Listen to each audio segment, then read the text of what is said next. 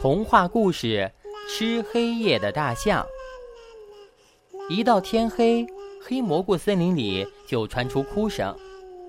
小熊多多会把头扎在熊妈妈的怀里哭，一边哭一边说：“嗯嗯，我怕，我怕。”小猴淘淘会拉着猴妈妈的手哭：“妈妈，天太黑了，好怕，好怕呢。”小刺猬渣渣不许刺猬妈妈离开一步，它缩成一个圆球，在那里大声哭泣呢。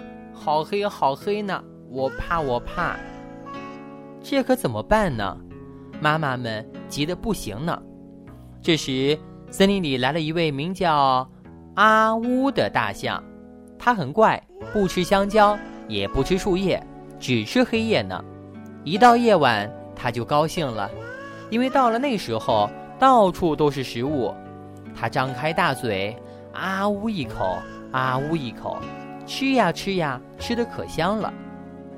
小熊多多的妈妈听说大象阿乌来了，就找到他说：“森林里的动物啊，都怕黑，你来了太好了，请帮小动物们吃黑夜吧。”大象阿乌说：“好说好说，我爱吃黑夜，黑夜比香蕉香呢。”这天晚上，小熊多多正在哭鼻子呢。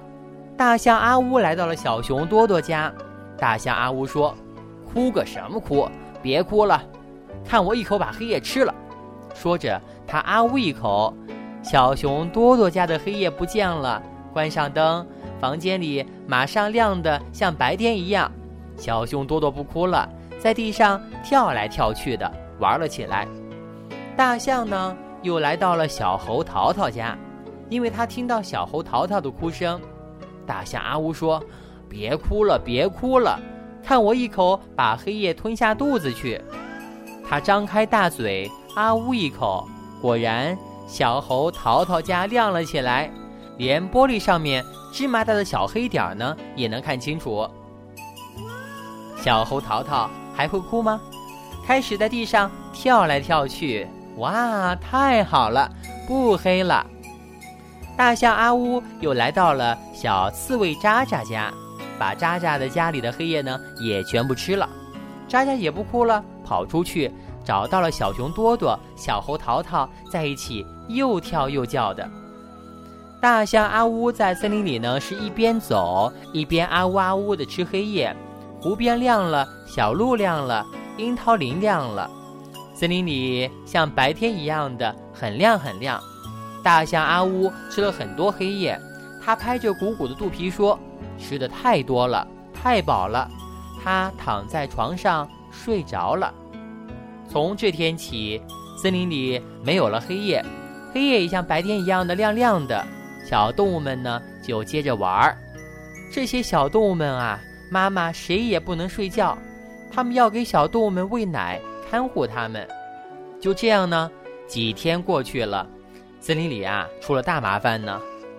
大白天，小熊多多在森林幼儿园里，他上着课就睡着了，呼噜声呢把黑板都震掉在地上了。小猴淘淘在树上跳来跳去，跳着跳着就累得趴在树枝上睡着了。扑通一声，他掉到了湖水里。咕噜咕噜，喝了好多湖水呢，才哭着爬上岸来。小刺猬渣渣在草地上捡大枣，走着走着就睡着了。刺猬妈妈到处找也找不到，急死了。后来呢，在一堆枯叶里找到了它。妈妈要抱渣渣回家，他还说：“别动，不想动，我正在梦里吃大枣呢。”夜晚没法睡觉，小动物们的妈妈一到白天就打哈欠。他们一见面不是说你好，而是说哈欠，哈欠。树木花草也睡不好，都打哈欠。这座森林变成了讨厌的哈欠大森林。这样下去可怎么行呢？小熊多多的妈妈找到了正在睡觉的大象阿乌，使劲儿把它推醒，说：“请你把黑夜吐出来吧。”不然，这座森林就……大象阿乌摸摸肚皮说：“那好吧，只不过呢，我没想到你们还离不了黑夜呢。”这天夜晚，大象阿乌来到了小熊多多家，他啊呜一声就把黑夜呢给吐了出来。小熊多多家的夜晚呢变黑了，熊妈妈和小熊多多安静地睡着了。小象阿乌又来到了小猴淘淘家，啊呜一声把黑夜吐了出来。小猴淘淘和猴妈妈也睡着了。大象阿乌又去了小刺猬渣渣家，去了湖边、小路、樱桃林里，他把肚子的黑夜呢全部吐了出来。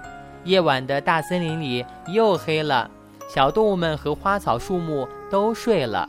大象阿乌的肚子空了，它很饿，不得不离开这座森林，到矿井里、山洞里去吃黑夜。他在那里受到欢迎。在黑蘑菇森林里呢，白天听不到哈欠声了，因为在黑夜里，小动物们能够睡个好觉了。虽然有些小动物呢还是很怕黑夜，可是它们能够在黑夜里梦见白天。还有呢，黑夜过去之后啊，又有一个更加新鲜的白天了。